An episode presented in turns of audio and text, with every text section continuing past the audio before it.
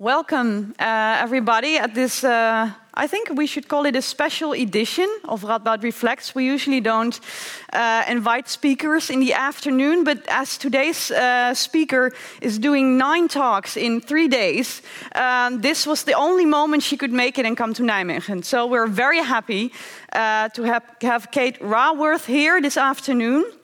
Um, you probably all heard about her book Doughnut Economics. Maybe you have read it. Maybe you've seen the Tegenlicht uh, episode uh, about donut economics. So today, this afternoon, she will tell us a bit more about it. Um, so why do we need this new framework for discussing social and planetary boundaries?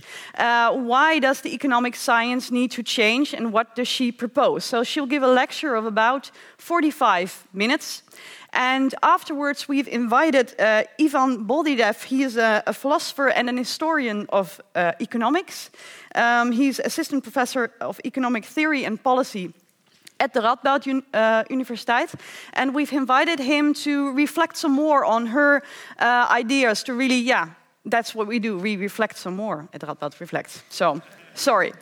Um, so, my name is Lisa Doeland. I'm a program manager at Radboud Reflects. I will chair the discussion. Uh, I will also make sure that you have time, about 20 minutes, I think, at the end for, for questions. Um, so that's the program for today. Uh, give a warm welcome to Kate Raworth.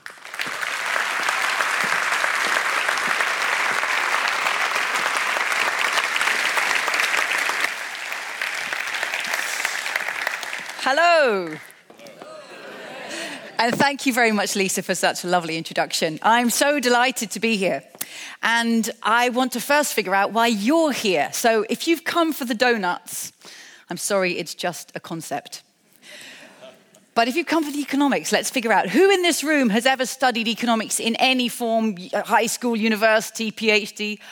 Great, lots of people. Who in this room cannot believe, had never studied economics, can't believe you've come to a talk with the word economics in the title? This really wouldn't, oh, nobody?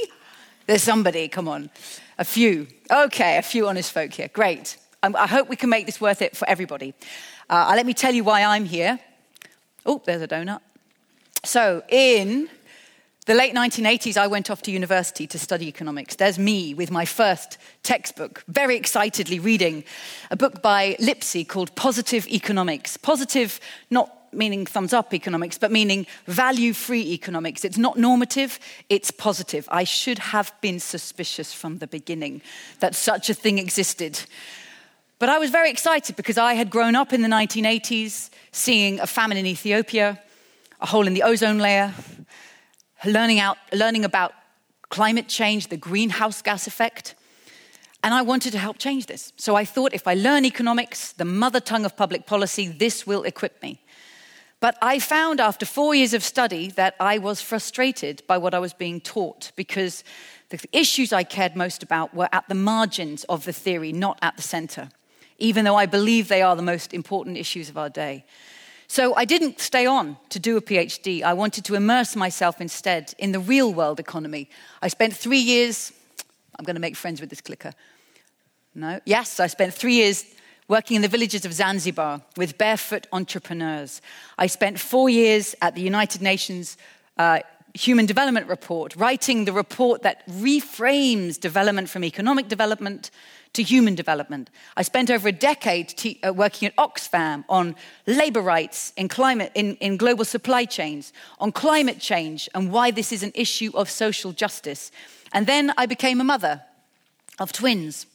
And I began to understand gender politics in a completely new way. And, I, and then I looked back and I realized, well, every career story, at one level, it's just a series of bad haircuts. but, you have your own photos. You may laugh, but you have your own. But it's also a story of what were you searching for? And I realized I'd spent about 20 years of my career trying to make visible the things that were left invisible in mainstream economics, from the unpaid work of women, from exploitation of workers at the end of global supply chains, from the social injustice impacts of climate change. And I thought, I don't want to spend the next several decades carrying on in this vein. I want to be part of a movement that rewrites economics and puts these issues at the heart of the human quest for well being. So I left my job at Oxfam. I started teaching at the Environmental Change Institute, where I still teach today in Oxford. But I immersed myself in all the economic theory I had never been taught feminists, ecological, complexity, institutional, behavioral economics. And I wrote a book that brought these together and said, when you start here in theories that are seen at the fringe, you can begin to put together a completely new story of economics. So let me start with this donut, the one donut in the world that actually turns out to be good for us, because I've learned that pictures are powerful. And I want to introduce you to a picture that I offer as a compass for human prosperity in the 21st century. So imagine humanity's use of resources radiating out from the middle of the picture, so that the hole in the middle is a place where people are left falling short without the resources that they need for healthcare, education, food, water, housing, energy, mobility. And these 12 I have crowdsourced from the world's governments. They are all drawn from the Sustainable Development Goals. So all the governments of the world have already agreed that every person in the world has a claim to these. We want to leave nobody in that hole, get everybody over the social foundation into the donut. But, and this is a big but, we cannot collectively overshoot the outer ring, the ecological ceiling, because there we begin to tip our planet out of balance with our pressure on resources. We cause climate change. We acidify the oceans, create a hole in the ozone layer, create catastrophic levels of biodiversity loss and ecosystem breakdown. And these nine around the outside, these are the nine planetary boundaries that Earth system scientists a decade ago first drew up and recognized that these are nine critical life supporting systems that keep our planet Earth, the only one we know of, the only one on which there is life, the only one that acts as a home sweet home for humanity. These keep our planet in the balance that has enabled humanity to thrive and flourish. So, the challenge when you put these together is to meet the needs of all people within the means of the planet. If I offer you that as a compass, well, you want to know where the needles are pointing, where are we now? And it's not an easy picture to look at because all of that red in the middle shows you the extent to which people are falling short. You've got food, for example, there at the top that red wedge goes 11% of the way to the middle of the circle because 11% of people worldwide don't have enough food to eat every day. We want to eliminate all of the red around the edges here. You can see on every one of these social dimensions, there are people in countries rich and poor who cannot meet their most essential needs. And yet, while that deprivation exists, we've already overshot at least four of these planetary boundaries on climate change, on biodiversity loss, excessive fertilizer use, and excessive land conversion. And we don't even know globally where we are on air pollution and chemical pollution. They're not even measured. So, this is the state of humanity and our planetary home in these early days of the 21st century. This is our selfie. And we're the first generation to see it. It's appropriate. We're the first generation to go around taking selfies all the time. And here is our collective selfie. No economists of last century saw this picture. So, why would we imagine that their theories were up to taking on the challenges that it presents us? I believe we need to come up with theories of our own that actually equip us to take this on. I've boiled this down. Well, researchers at the University of Leeds have taken the donut concept and nationalized it for over 150 countries. And I picked just two that both have a population of 17 million people yourselves and Zambia. So, in this diagram, you want to fill the central circle in blue, the way they've done it. You want to get blue all the way to the edges. So, you can see that the Netherlands, on a very low global scale, is meeting a basic level of social provisioning, but has also massively overshot that biophysical ceiling far too much green on the outside on all but one of those ecological dimensions. On far too, at the top, phosphorus and nitrogen, that's fertilizer use, carbon emissions, a material footprint, because this probably wasn't made in the Netherlands, but it has a footprint on the world of where it came from, probably China, and ecological footprint. So these measures show us the impacts of our country. Zambia, of course, is in the opposite situation from the Netherlands, barely touching those planetary boundaries, but still falling very far short on meeting the needs of its people. So both countries have a common objective to come into the donut, but both, of course, with a very, very different path, a very different transformationally journey ahead. I believe if we're going to do this, we need to change the conversations in our parliaments about what the economy is and what it's for and how it works and what success is. We need to change the conversations in boardrooms, in the media. And if we're going to change that, I think we need to go back to where economic conversations begin in universities because it's in departments of economics that the story begins. So many people in this room have studied economics. I'm going to bet very few of you are going to go on to become an economics professor. Most people take that education, that mindset, and then go off and become a lawyer, uh, a financial specialist, um, a member of parliament, a community activist, a journalist, and we take what we know with us, and this becomes the narrative that is the public narrative of economics that runs business, that runs parliament, that runs the media. So, what's taught in universities, especially the first course, to my mind, is the most important. And I want to take us on a journey to recognize that today, students around the world are asking for a new curriculum. This is the Rethinking Economics movement that has popped up in over 20 countries internationally because students realize that the curriculum they're being taught today does not equip them for the challenges they know lie ahead. If they're going to become the policymakers of 2050, they need to be taught a curriculum that prepares them for 2050. And I believe the curriculum that's taught in many universities worldwide is still based on the textbooks of 1950 based in turn on theories dreamt up in the 1850s. And this is turning into a disaster. Let's zoom in again. Economic students in the Netherlands, Rethink Economics Netherlands, have said society is facing huge challenges. Economics plays a key role. It's at the forefront of societal change in the role of journalists, politicians, and managers. We experience that Dutch economics education does not at all prepare students for these future leading roles. Now, of course, I, I can't speak to any one university, so I'm, and I'm crossing the Netherlands showing the research that the students did themselves. But let's look at this table. They looked at all the economic curriculums on offer in the universities and found that over three quarters of it comes under what is termed neoclassical economics. That's one way of looking at and understanding economics. And below the line, game theory, experimental economics, political economy, um, post Keynesian, ecological economics, complexity economics, feminist economics, all below that line, a small part of what's taught. And the students are asking to be given far more attention to a diverse range of ideas. I want to go back to where some of the ideas that are taught come from. And these are the faces of many of the founding fathers of economics, from Paul Samuelson, Keynes, Kuznets, Mill, Friedman, Adam Smith. I'm sure here in the Netherlands you could add more faces to this page, but they'd still all have a few things in common. They'd all be men, they'd all be white.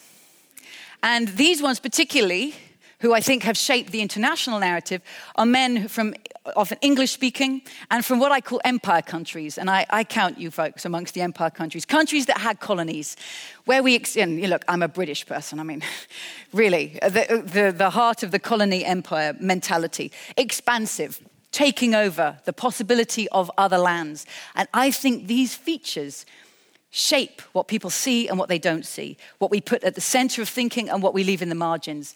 And I think it has consequences for the theories that we are all taught. I think there are a group of ideas, of little diagrams that are so innocent, so innocent on the page, but deeply shape the way we think about the economy. And they slip into our minds wordlessly, but they sit here in the visual cortex, which is at the back of your head. And they sit there for decades, shaping what we see and what we don't see, what's central and what's marginal. But they answer some of the most fundamental questions in economics, like what is the economy and what is it for and how does it work and who are we? And I want to take you on a whirlwind tour of what I think have been some of the fundamental answers given to this in the mainstream economic mindset and the consequences and then look at an alternative way of looking at the economy today, one that I think does prepare us for the 21st century. So, this is going to be our guide. This is Paul Samuelson, and he was teaching economics at MIT in the US in the 1950s. He was a brilliant economist and deeply influential in his day. And he knew that, yes, economists get points by publishing in the top journals, but the real influence lies in shaping the minds of the students. As he wrote, I don't care who writes a nation's laws or crafts its advanced treaties, so long as I can write the economics textbooks. And then the best bit. The first lick is the privileged one, impinging on the beginner's tabula rasa at its most impressionable state. Yes, ladies and gentlemen, Paul Samuelson thinks your mind is a blank slate and he wants to lick it. And of course, he has. He's licked all of our minds because the diagrams he drew, he put in his seminal textbook published 70 years ago this year, Economics. These diagrams have shaped the way that diagrams have been drawn ever since. So he was teaching engineers at MIT, and they had to study just a little bit of economics on the side. And his textbook was again, it was the 101 course for those studying a bit of economics on the side. So when he drew a picture of the whole economy, he wanted to make it easy for the engineering students. He used a metaphor that would make sense to them. He drew it as a set of radiator pipes with water literally circling through those chambers between business and public, we would call public households and the, even with a pump at the top for pumping more water in.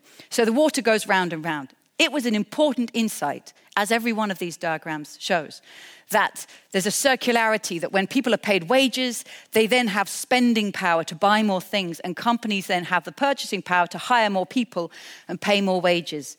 And there's a circular flow. But this diagram has changed only a little bit in the last 70 years. It is still essentially the biggest picture of the economy that mainstream economics offers to its students. It looks more like this now the circular flow of income. We've got households and business in the essential market relationship. Households provide labor and capital. In return, they get wages and profit. And with that money, they can do consumer spending and they get goods and services. So the resources go round and round, and the money goes round and round. Yes, there are some leakages of that. In the diagram, we hear that not all money is spent on consumer goods. Some of it is saved into banks, and then banks can invest that. Except that's actually not how banks work. Banks create money, but I'm, I'm not even going to go there today because there's bigger fish to fry. Some of it apparently goes off as taxes for government, and then governments have money to spend. But that's also not the only way that governments raise money. So there's some really important simplifications going on in this diagram. Some of it goes for imports, but more comes back in through exports. The point is, the diagram is circular, it's closed, it's self contained. And of course, what these arrows track is money, the flows of money. This is actually the, the fundamental framework used to measure national income. It underpins national income accounting. But it's still the biggest diagram of the whole economy that is on offer in mainstream economics today. And oh, the blank spaces. This picture is absolutely silent on the living world, makes no mention of the energy and matter drawn in and the materials and waste spewed out. Makes no mention of the unpaid caring work of parents, the cooking, washing, cleaning, sweeping that goes into raising children and making that labor fresh and ready for work every day. And it makes no mention of the commons, where people come together not through the market, not through the state, but as a community, an association, a cooperative, and organize and co create things they value. These are three of the most fundamental sources of our well being the living world, unpaid care, and cooperation. If they're missing from the biggest picture we have at the beginning of the 21st century, this does not serve us well. What about who we are? Well, this story goes back to Adam Smith. And Smith actually had a nuanced understanding of humanity. He knew that markets, well, self interest was important for making markets work, but that our interest in others was essential for making society work. And he championed our sense of generosity, our public spirit, and sense of justice. The trouble is, this was too nuanced a view to fit into the models that became popular at the heart of economics. And so later economists like John Stuart Mill came along and did something not very helpful. He narrowed it down. He said political economy does not treat the whole of man's nature nor the whole of his conduct in society. It sees him as a being who desires to possess wealth. Right there, he narrowed us down to self interest. And that underpins the character that was then built of humanity at the heart of the models rational economic man. Since I believe in the power of pictures, and I notice he never actually gets drawn in the textbooks, I decided to do his portrait. He'd have to look a bit like that. He'd be a man, and he'd be standing alone, with money in his hand, ego in his heart, a calculator in his head, and nature at his feet. He hates work, he loves luxury, and he knows the price of everything. And the trouble with him is that when we look at him and we're told that he is like us, we actually become more like him. Economic students, as they go from year one to year two to year three and learn more about this character, they say over time they more value self interest and competition over collaboration and altruism. So, who we tell ourselves we are shapes who we become. It's a huge responsibility for any academic discipline that claims to tell us who we are because it changes us. We begin to mirror the very model that we've made for ourselves. What about how the economy works? Isaac Newton will never be forgotten because he discovered the physical laws of motion and he invented physics as it was, you know, he made physics the great science in the 17th century. So when economists wanted to show that economics was a science as reputable as physics, they began to draw their diagrams in the style of Newton. His William Stanley Jevons drawing his first diagrams, and you can see it mimicking the very style of Isaac Newton. And this diagram is actually the first diagram that students still learn today. It's supply and demand underpinning that analogy he made, he and Walras in Switzerland said, just as gravity pulls a moving object to rest, so prices pull markets into equilibrium. And they wanted to show the connection between the new science of economics and the established science of physics. Of course, the problem is it's the wrong kind of science because the economy behaves in a very different way from a falling apple. But the real problems, I think, emerge that when we have supply and demand at the heart of our thinking, the first diagram students almost learn everywhere in the world. This centralizes the market in our thinking. And things that fall outside the market are known as externalities. The consequence is that in studying economics, I found if I wanted to talk about climate change, chemical pollution, air pollution, Biodiversity loss. I was, I was offered two words in all of my studies. I was told, well, yes, these are environmental externalities. And the best picture I found for depicting the living world in economics, how do we show the living world in economics? Well, it shows up as this gap between two lines the gap between the private cost of supply and the social cost of supply. Given all that we know in the 21st century about our dependence, uh, dependence on this living planet, it cannot go well if we continue to refer to the degradation of our planetary home as an externality and we continue to show it only as a gap between a pair of lines. But also, the desire to show that economics follows laws of motion, like physics, led economists to try to find economic laws of motion. This is the Kuznets curve, uh, first drawn in the 1950s by brilliant economist Simon Kuznets, who, with a little bit of data, thought that he saw a pattern that as over time as economies get richer, first inequality increases, but then it decreases. He couldn't understand the pattern, but it became, once the picture is drawn, it became a mantra growth will even things up again. So it actually justified for many decades trickle down economics, austerity economics. It was P- Thomas Piketty who came along and looked at this data and said, Kuznets was right, this is what he saw. But he was measuring the data before war and after war. It was a particular moment in history, and war destroys the capital of the wealthy. And post war governments invested in health, education, and housing. So it was war and government intervention that bent that curve down, not the inherent workings of the market. But the mantra, the idea that growth will even things up again, lives on in many economies. Over here, the environmental Kuznets curve, same story. It seems to be that over time, as countries get richer, first pollution will increase, but don't worry, because as we get richer, things will clean up again. Like a well trained child, growth will clean up after itself. But as any parent knows, it won't. And it may look true for local pollutants, but when we take account of global pollutants, carbon emissions, material footprint, that curve does not automatically bend down. But I think they gave great justification to the deepest belief about the direction of economic progress, which is an ever rising line of growth. Again, poor Simon Kuznets was there at the beginning. He was asked by US Congress to come up with a single number to measure the output of the American economy, and he did. It's what we now know as national income or GDP. But he said this number could scarcely be used to measure the welfare of a nation. Why? Well, he said it doesn't include the unpaid caring work of parents. It doesn't include the value of goods created by the community.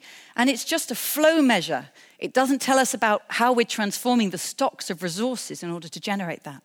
He saw the whole story from the beginning.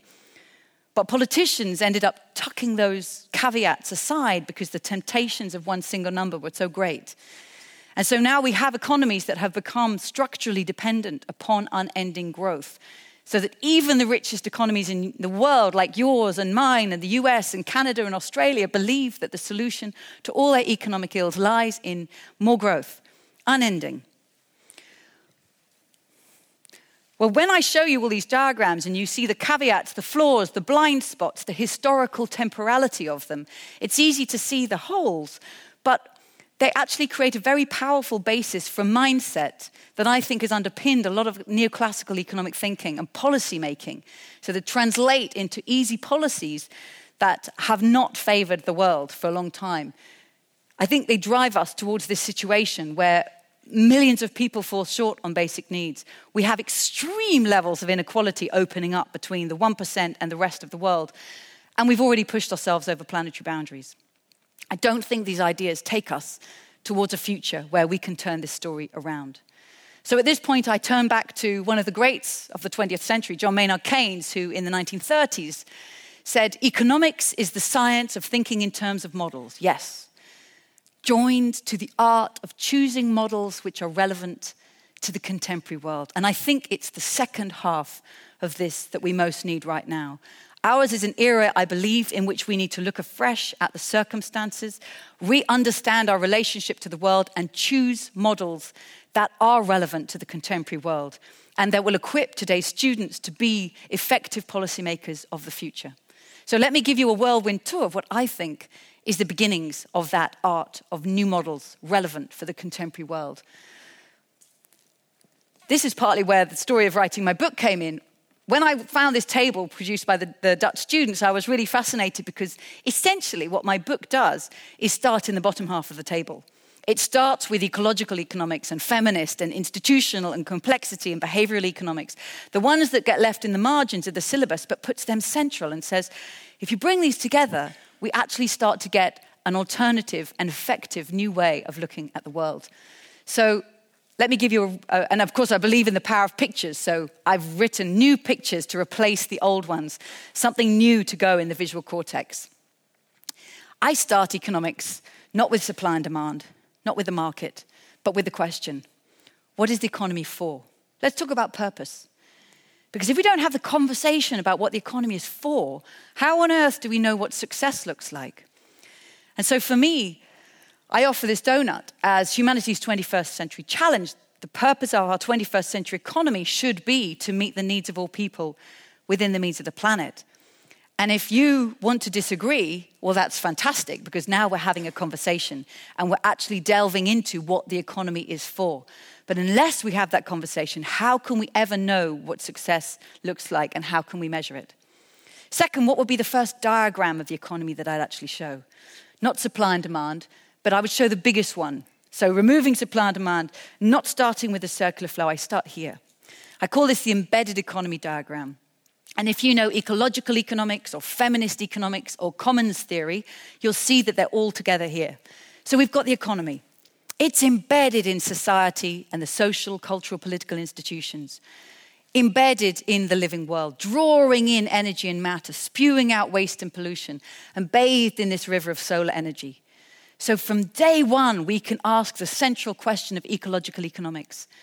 How big can the through flow of energy and matter be through our economy before we begin to kick ourselves out of balance? But then look inside the economy itself. It's not just the market and the state. That was a 20th century ideological boxing match. And in that boxing match, we lost sight of two other fundamental sources of provisioning for our wants and needs. There's the household, where we all begin every day the cooking, washing, cleaning, sweeping, raising children, caring for our partners, ourselves, our parents. An essential source of well being that underpins all market activity.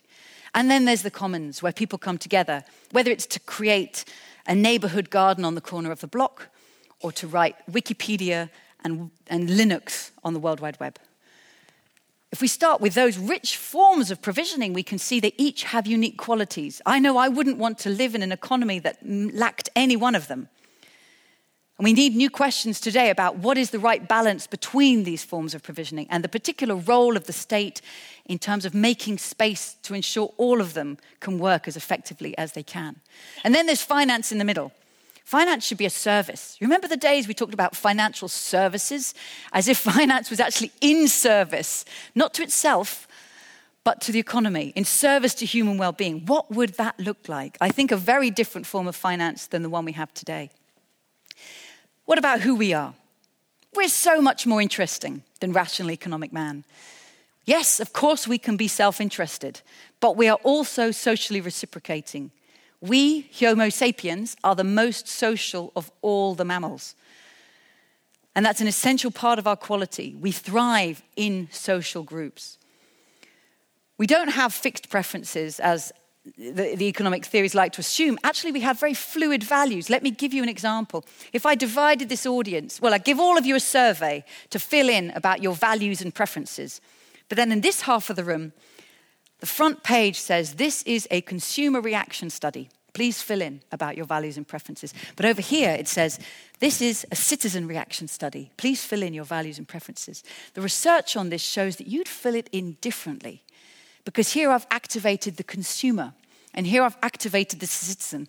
And even the name by which we are called changes how we respond. We're so fluid and responsive to the different kinds of identities that we have in the economy. Rather than work hating, I actually think people are purpose seeking. And those are the lucky ones for whom work and purpose come together. And rather than dominant over nature at the pinnacle of human creation, we are embedded in the web of life and need to embrace that understanding rapidly. How about how the economy works? Newtonian thinking put equilibrium at the heart of the models. I think it's smarter to start with complexity. And these two loops help us understand complexity. If you, if you never got that joke about why did the chicken cross the road, it's actually because he wanted to teach you systems thinking. So over here, we've got the reinforcing feedback loop, where the idea of reinforcing feedback is the more you have, the more you get. So the more eggs you have, the more chickens you get, and the more chickens that you have, the more eggs you get. And anything in life that spirals up or spirals down is dominated by reinforcing feedback. But then over here, we've got the balancing feedback loop. The more you have, the less you get back. So the more chickens you have, the more try to cross the road. And the more that try to cross the road, sadly, the fewer make it back. And our bodies are dominated by balancing feedback.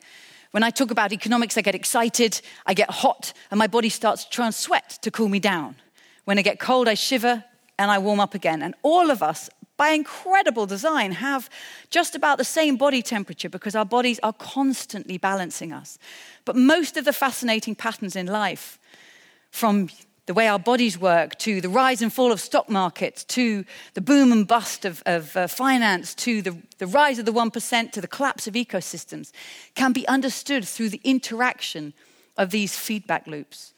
And after the financial crisis, many people turned to the writings of Hyman Minsky, whose work on financial instability puts balancing and reinforcing feedback and, and this uh, complexity at the heart of his analysis. If the economy is complex, and that's a smart place to start, then we can't control it, but we can shape it and steward it in design interventions. And to me, then, design becomes incredibly important. We can't assume that growth will eventually even things up again because it doesn't. I believe we need to create economies that are distributive by design. And we can't assume that growth will clean up after itself because it won't. I believe we need to create economies that are regenerative by design. Let me tell you a little bit about each of those. So, distributive by design would be an economy that pre-distributes the sources of wealth creation rather than continually redistributing income in a very unequal society. There are opportunities to pre-distribute wealth, pre-distributing it through investments in health and education. That's been made by many states, recognizing that the fundamental wealth of the individual lies in their health and education, but also through energy, through information systems, renewable energy, which is distributed, information through the internet, through the ownership of land and housing, and the ownership of enterprise. Regenerative design, through the middle of this diagram, we've got the degenerative linear 20th century economy, where we take Earth's materials, we make them into stuff we want, use it for a while, and then throw it away. And that pushes us over planetary boundaries. So we need to bend those arrows around and create a circular or cyclical or cradle to cradle economy where waste from one process becomes food for another. An economy that runs on sunlight and wind and waves. An economy that's modular by design and where resources are never used up but are used again and again. Let me show you a few examples of these ideas actually being put into practice. In the sphere of housing, in Argentina and Chile, the architect Alejandro Aravena realized that many people would never be able to afford to buy a house. They just wouldn't have the money. So he thought, well, perhaps they could buy half a house. So he started to build half houses with all the heating and plumbing and electricity needed. And then when people had saved up enough money, maybe some years or decade later, they could fill the rest in. And his designs have now been built across those parts of Latin America, making housing much more affordable to people who otherwise would never be able to afford a home. In the sphere of enterprise, in the Rust Belt of the United States, where many industries closed down and moved overseas to China and Asia looking for lower wages, the workers left behind, particularly in the African American community, came together and created cooperatives. And this is a laundry co op, there's a solar panel installation cooperatives worker owner enterprise where the choices are made by the workers themselves and the value is retained there rather than being siphoned off increasingly in many countries to shareholders whose, dividend rates have risen as the wage bill has fallen. Um, energy installation here's a solar panel going onto the roof of a house in Kathmandu, but in parts of Germany, they're built in just as the roofing tiles a solar power energy station on the roof of every home. This is distributive energy ownership. Can be done through wind power owned by communities or solar power owned by individuals. But the energy system is distributed in a way that it never has been before in human history. And this is an amazing opportunity and then information. This is a fab lab or a makerspace in the United States where citizens can come and use access to the internet, to the Creative Commons, open source data and software, 3D printers, to be part of a globally distributed network of a knowledge commons and shared idea creation. Not just in the US, this is in Lomé in Togo bringing the capacity to create a computer through the open source knowledge network far faster than the private sector is doing. So these are some ideas of regenerative and distributive design. And I believe these design principles are going to be essential for bringing humanity into the donut, reducing inequality within and between countries, but also bringing us back within planetary boundaries. So, where does that leave us on growth? Because I believe today we have economies that need to grow whether or not that makes us thrive. Growth has been designed into their institutions. They are financially, politically, and socially dependent upon unending growth. Financially, because financial markets seek in the companies in which they own shares, they want to see uh, growing profit, growing sales, and growing market share every quarter. Because money is created by commercial banks as debt that bears interest, which therefore must be repaid with more. So growth is written into many of the design of today's financial instruments that we have. We're politically addicted to growth. No, no, no government wants to lose their place in the G20 family photo. If your economy stops growing while the rest keep going, well, you'll be booted out by Nigeria or Malaysia or Vietnam. So there's an international coordination challenge here. Everyone must keep growing to keep up with everybody else who must keep growing to keep a place at the geopolitical table of power.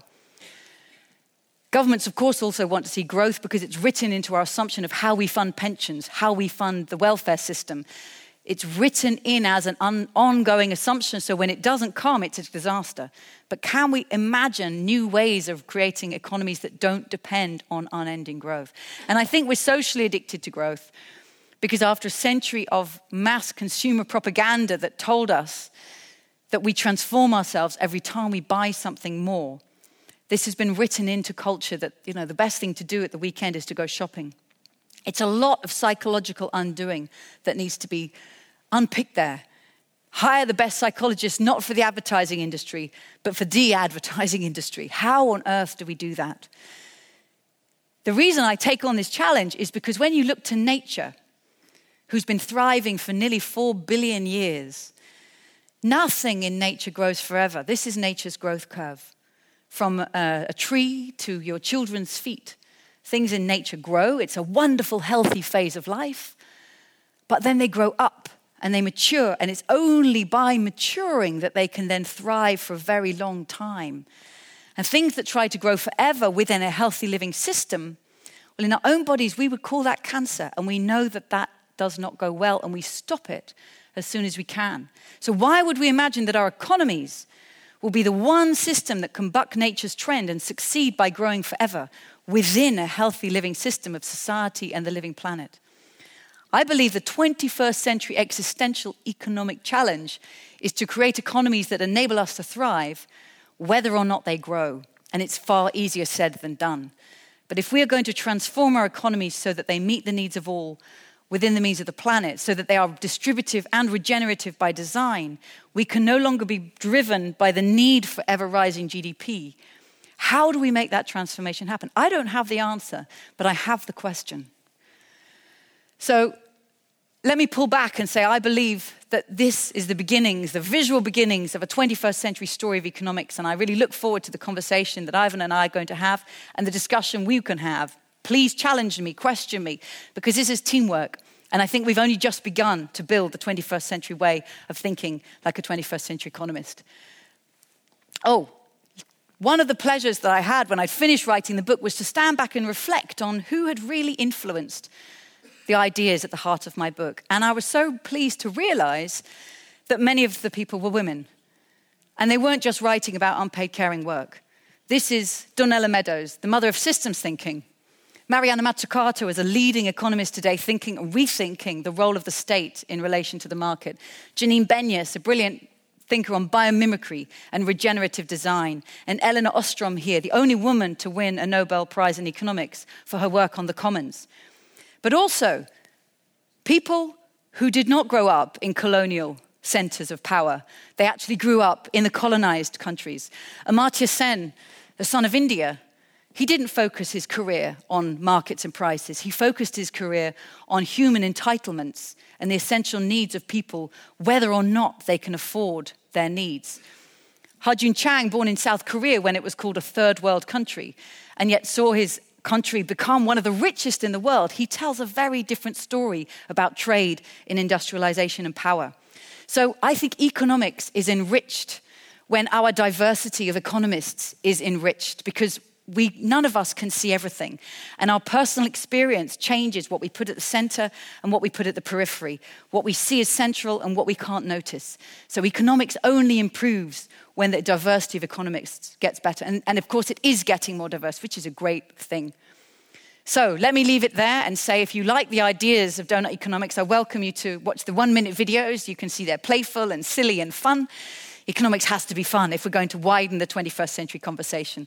And there's an online discussion group talking about system thinking, nurturing human nature, donuts for cities, donuts in teaching. Please join us there if you want to be part of using these ideas in practice.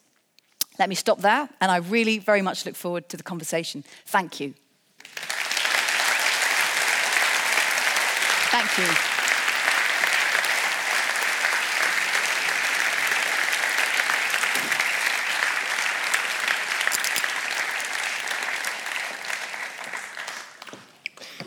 Thank you so much. Yeah, you go over here. Wow, so much uh, food for thought. Um, so we have about 20 minutes now. Um, I suggest we you discuss uh, delve a bit more into your ideas that visualization is very important, that mm. pictures are of importance, have been of importance in economics, and you use them as well. Uh, so graphs, maybe may, maybe get a bit into to characters uh, and how the stage is set. Um, also, if, should economists lead the way? That is, I think, I'm, I'm very interested, Ivan, in what you think about that, um, and how change how the change would come about. So I think those might be the main things. But first of all, um, so you you uh, you ended with highlighting the importance of the the marginalized in a way. So people that are uh, not at the center of economics. And I'm wondering, Ivan. Um, as an historian and philosopher of economics, um, do you agree? And is this um, uh, is this something yeah, that is happening really in, in the, the science of economics too? So maybe you could reflect on that first. Yeah, yeah I think, uh, uh, of course, it was the case. So economics developed in, this, in a very unusual way for many other social sciences. One can demonstrate that. And it's still different from other social sciences in very much. And uh, this is the difficulty, this is the challenge.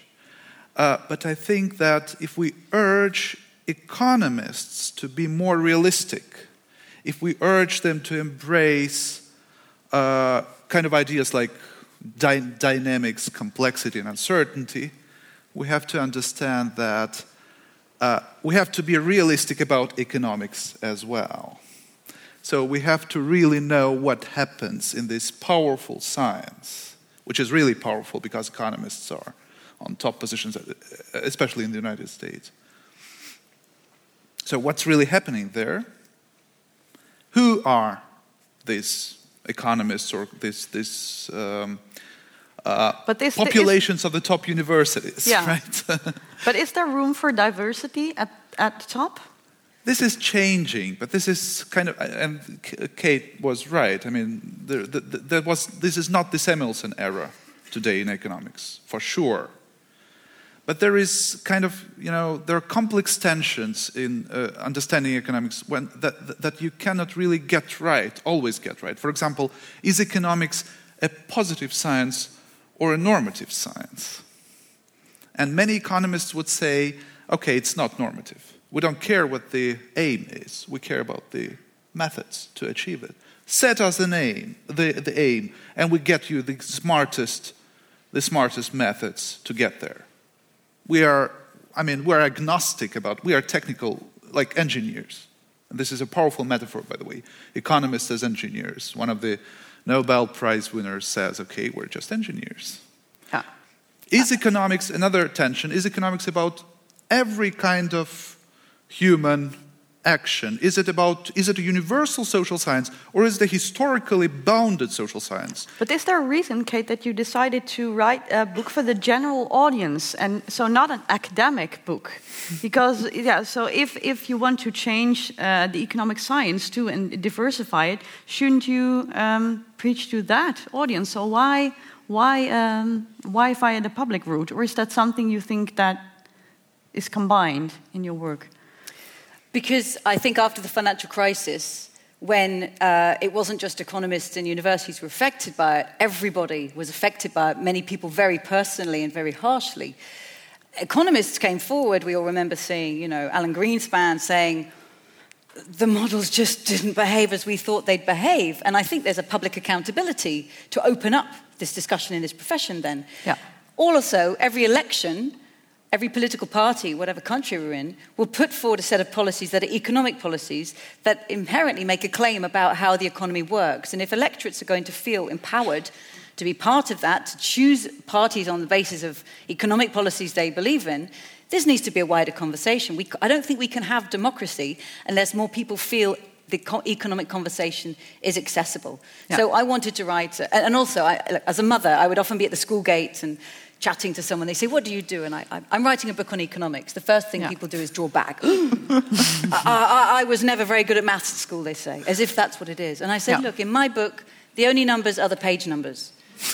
And that's intentional, yeah. so that everybody can understand this. If we can only talk about economics in equations, I think something's gone wrong.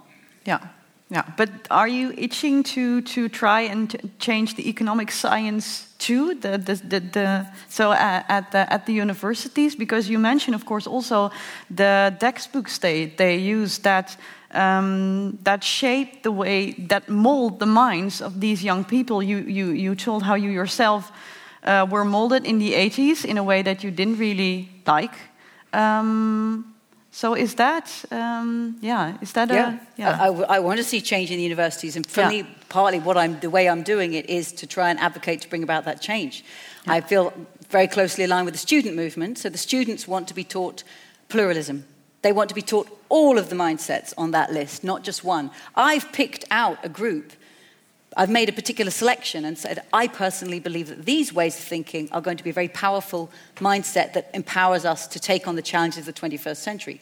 The student movement say we want to be taught those as well as others, and I think they're wise to want that. They want to be respected as critical thinkers. As you would be in history or anthropology or sociology or political science, you learn a diversity of theoretical stances, and then you, as an individual, reflect on which ones you think are most appropriate when. Yeah. In economics, and this university may be an exception, I cannot say, but in economics, that is usually not the case. You are taught neoclassical economics, this is economics, and most students don't even know there's another way. yeah. Do you, uh, how is that in Nijmegen? Are we, are we doing good? We're yes, doing well? uh, if you take this, if you take this uh, research Kate was referring to, then Nijmegen is the first on the first place in pluralism Ah. in the Netherlands. Congratulations. And in this sense, of course, uh, yeah. Yeah, but are you are you? Um, how do you see the change come about? So okay, so in Nijmegen uh, we're doing we're doing well. Um, well, maybe doing better than the others. Let's. T- Yeah. It's relative, right? I hear mutterings in the audience. Oh, okay. Um, yeah, so, so, so we'll leave this for now. We'll, we'll get into the. This is this is dangerous territory. Let's uh, let's uh, get to another stage. So the um, um, you stress the importance of um, how how pictures work for us, how how we remember things better or more vividly or whatever. So um, maybe we get into that some more. How the, the so this character of the um, uh, the the Homo economicus, so the the autonomous rational man. Um, is, is this character hard to let go of? Is it itched very deep into people? Um, I think it's etched deeply into theories. Of course, behavioral economics, so what I showed, the old way and the new way, and behavioral economics is one of the disciplines that is opening up a far richer notion of who humanity is, along with neuroscience and uh, sociology. We're, we're learning, and, and people are loving reading books about the richness of who we are. Homo Deus, you know, these books by Harari are, are telling us a new portrait of who humanity is. It's not the only one, but we're fascinated by books that tell us who we are. Yeah. That is opening up. Um, and so microeconomists might say, but we use behavioral economics all the time in our models, we've moved on, this is old, that's a straw man. But that character of rational economic man is still embedded at the heart of most macroeconomic models. So he's still there and he lives on. Yeah. And I found it one of the most fascinating things I learned in researching the book was this impact of the model on the student mind and how over time students came more to mimic and value the attributes that lay in rational economic man. To me, that's absolutely fascinating. Yeah, because Ivan, you you you uh, you've studied uh, how the performativity of models also. So, um, so the idea of yeah, maybe tell us a bit more about how. So models perform; they don't describe; they prescribe in a way. And that's a fascinating idea, of course. And that's, uh, such, in some sense, it's a scandalous idea. It's a scandal. Because, I mean, most economists would say that they don't have to do anything to do with reality in terms of in intervening. They just try to explain, to Yeah. understand. And any science, I mean, how could physics change the physical laws? Well, this is also a complex philosophical matter, um, but, but still, I mean, th- th- there is some kind of a, a natural presupposition that uh, uh, a pos- some kind of positivist idea that we're independent of the reality we are trying to, to also comprehend. as economics. So As there's economics, us yeah. economics, and then there's the reality we try to grasp in our Yeah. models. The data. We're standing outside the Yeah. system and we're just describing it. Yeah. Yeah. The Yeah. data. The data is out there, and we just try to figure out what, what's happening there. Yeah. It's a very powerful idiom.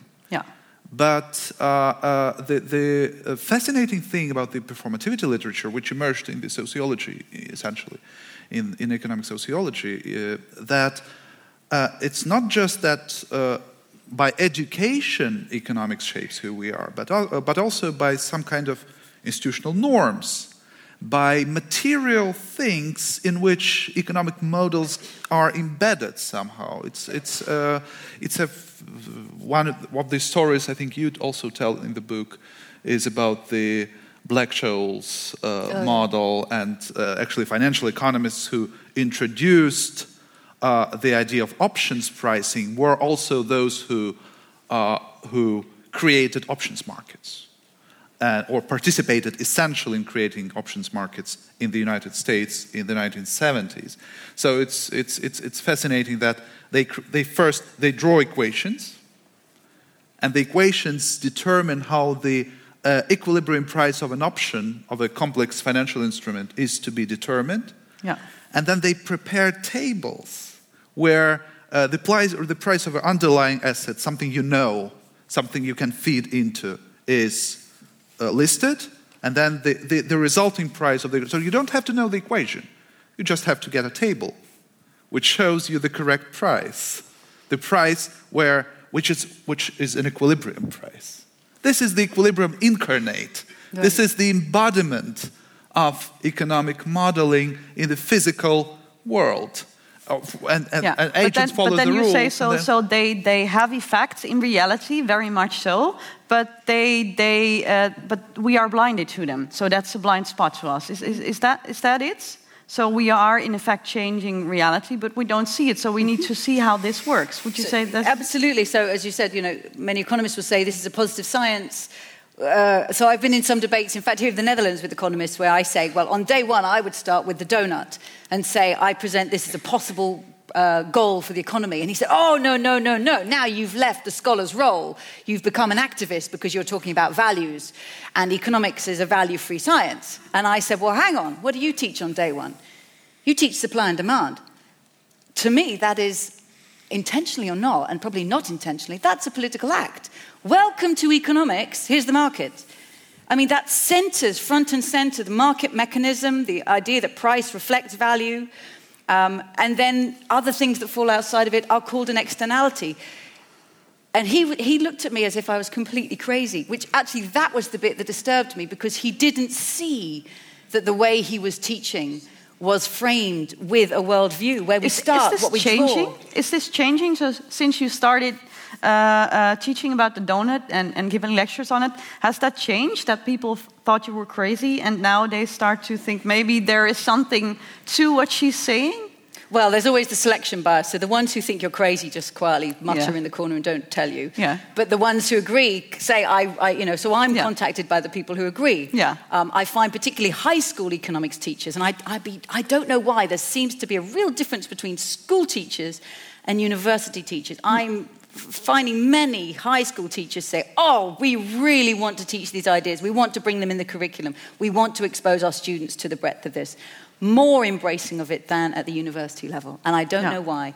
But Yeah. of course, in every university, there are individuals who desperately want to widen the, what they're teaching, but they too are caught in a system of incentives and an institution where this is the syllabus and this is the exam. So even if they want to teach about the donut, the exam is this problem set in equations. The Yeah. students have to master that. And these are the journals where you get tenure if you get published here. So there's all sorts of institutional lock in that any professor, no matter how much they want to widen it, is caught in. When I was in Belgium uh, a while ago, I was presenting these ideas, had a great discussion with about 15 university professors. Afterwards, over coffee, one of them said to me, You know, I love the ideas in your book. I really would be, I find it exciting. I'd love to teach it, but I'm on track for getting tenure. So I have to be cautious. And, and that just stuck with me. You see, he wanted to teach us, but he was institutionally felt he couldn't. Yeah, yeah. You, you're nodding. Um, a bit more sociology of science, just to be more realistic about economics. right?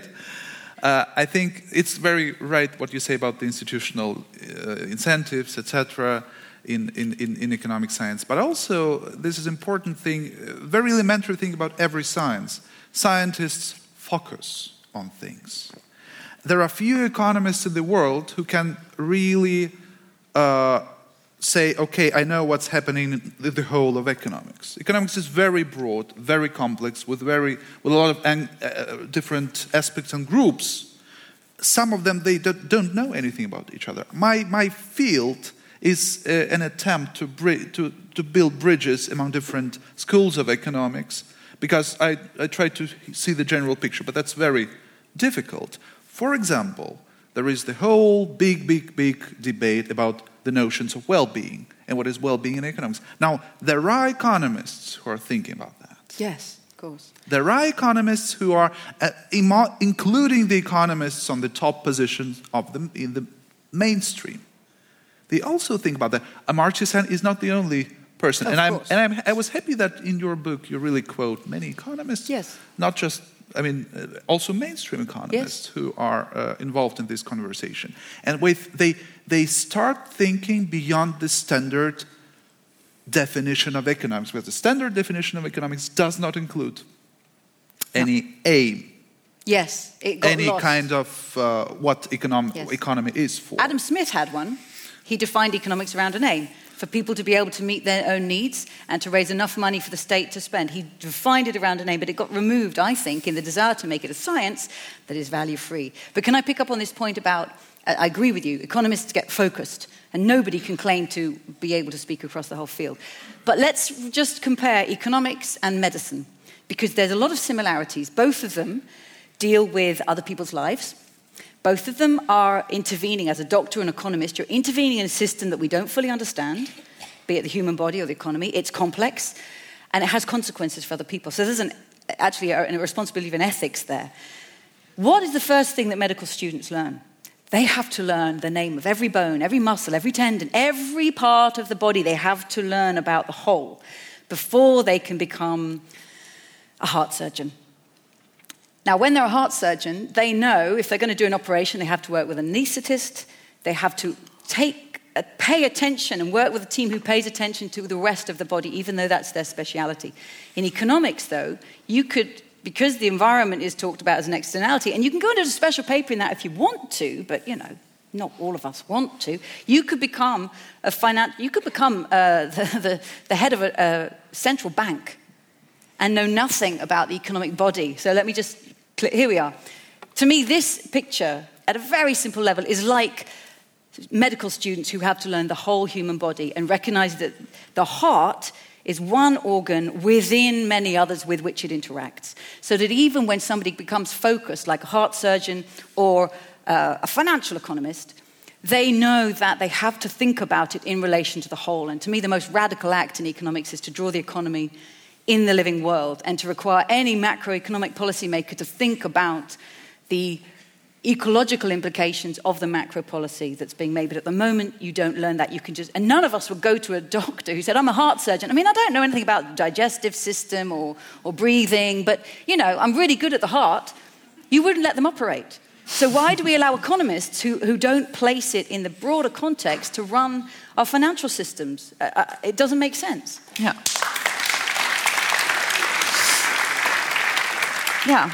Well, maybe before we go to, to, to the audience and see what they have to say and ask, especially, um, let's, uh, let's delve into the, the, the, role of the economist. Um, just after the, the crash of 2007, um, I think I, at several places um, I read something about why do we think economists are some sort of high priests or priests that tell us what's going on, as, as if, uh, so we turn to them for, for guidance. Um, and, and then I thought, yeah, if, if they get, in, get us into so much trouble, why do we seek their guidance? Why don't we turn to another discipline? So, um, in your book, you write one thing is clear economic theory will play a defining role. Economics is the mother tongue of public policy, the language of public life, and the mindset that shapes society. why shouldn't we do away with economists? Uh, uh, and also, why don't we? Um, why don't we go to sociologists? Why are the, is the economist so important for guidance, for leadership? Aren't we asking too much?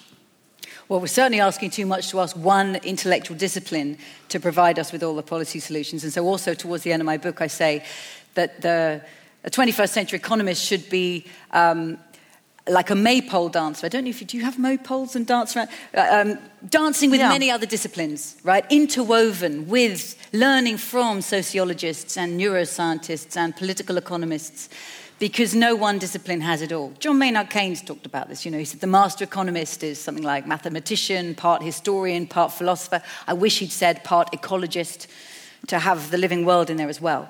So, of course, it needs a diversity. I'm playfully saying we all need to be 21st century economists. In fact, we all are because we, all of our actions as consumers, as savers, investors, divestors, employees, CEOs, we all shape the economy if we think of it as evolving and ever changing, bottom up. Um, but actually, go back to the ancient Greek roots of the word. Economics means household management. Yeah. And I very much like that quote from John Maynard Keynes.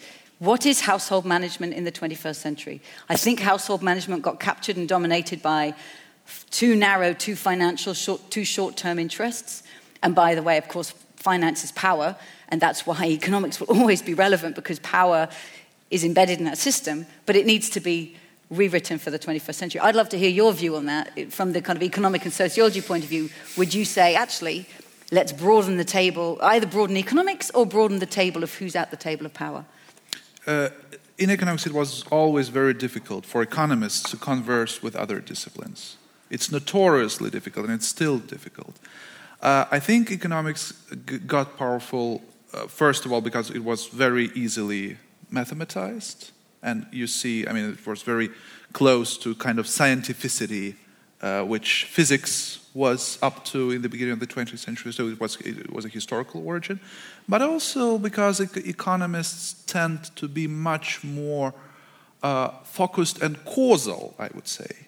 They prefer causal, causal claims, although causal claims are, are also very difficult in science. And I mean, these, these were attempts which proved to be somewhat elusive because previous research, there were difficulties with, uh, for example, with reproducing the research done by previous economists, something also in, important in psychology.